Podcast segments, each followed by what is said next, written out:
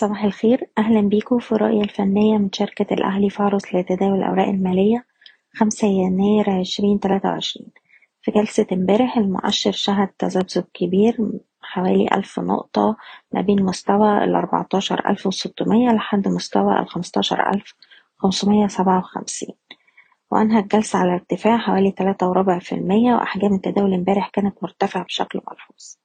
رغم التراجعات اللي شهدتها الأسهم امبارح في بداية الجلسة وكانت تراجعات حادة وعنيفة لكن القوى الشرائية قدرت تتماسك وتدفع الأسهم إن هي تقفل عند أعلى مستويات ليها في الجلسة.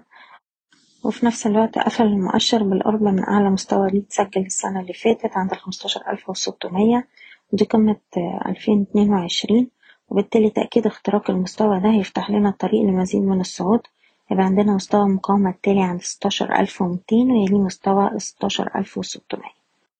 طبعا أقل مستويات اتسجلت في جلسة امبارح بقت مستويات دعم هامة بقى أول مستوى دعم المؤشر دلوقتي عند الأربعتاشر ألف وستمية وهتبقى رؤيتنا إيجابية طول ما إحنا محافظين على مستوى الدعم الهام أربعتاشر ألف ومتين نقطة.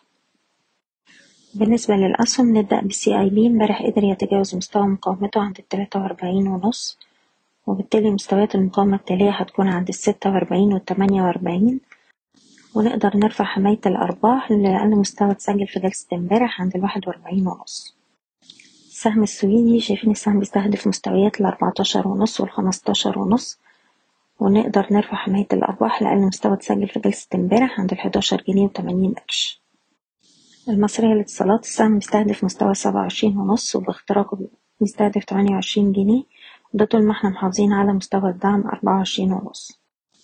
المجموعة المالية هرمس شايفين السهم يروح يجرب مرة تانية على مستوى مقاومته تسعتاشر وربع باختراقها بنستهدف واحد وعشرين وده طول ما إحنا محافظين على مستوى الدعم بتاعنا سبعتاشر جنيه وسبعين قرش.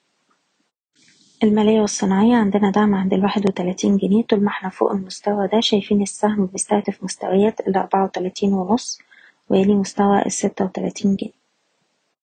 العربية خليج أقطان عندنا دعم عند التلاتة عشرة بنحتفظ فوق المستوى ده وطول ما إحنا فوقيه السهم بيستهدف تلاتة جنيه خمسة وخمسين. بشكركم بتمنى لكم التوفيق. إيضاح الشركة غير مسؤولة عن أي قرارات استثمارية يتم اتخاذها بناء على هذا التسجيل.